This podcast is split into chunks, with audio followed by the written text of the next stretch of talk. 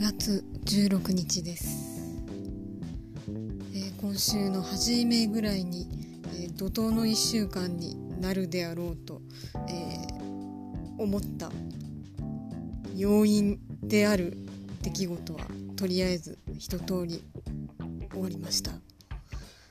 まあまだ続きはあるんですけれどもとりあえず一段落なので、えー、とりあえずまだ生きております。良くも悪くも。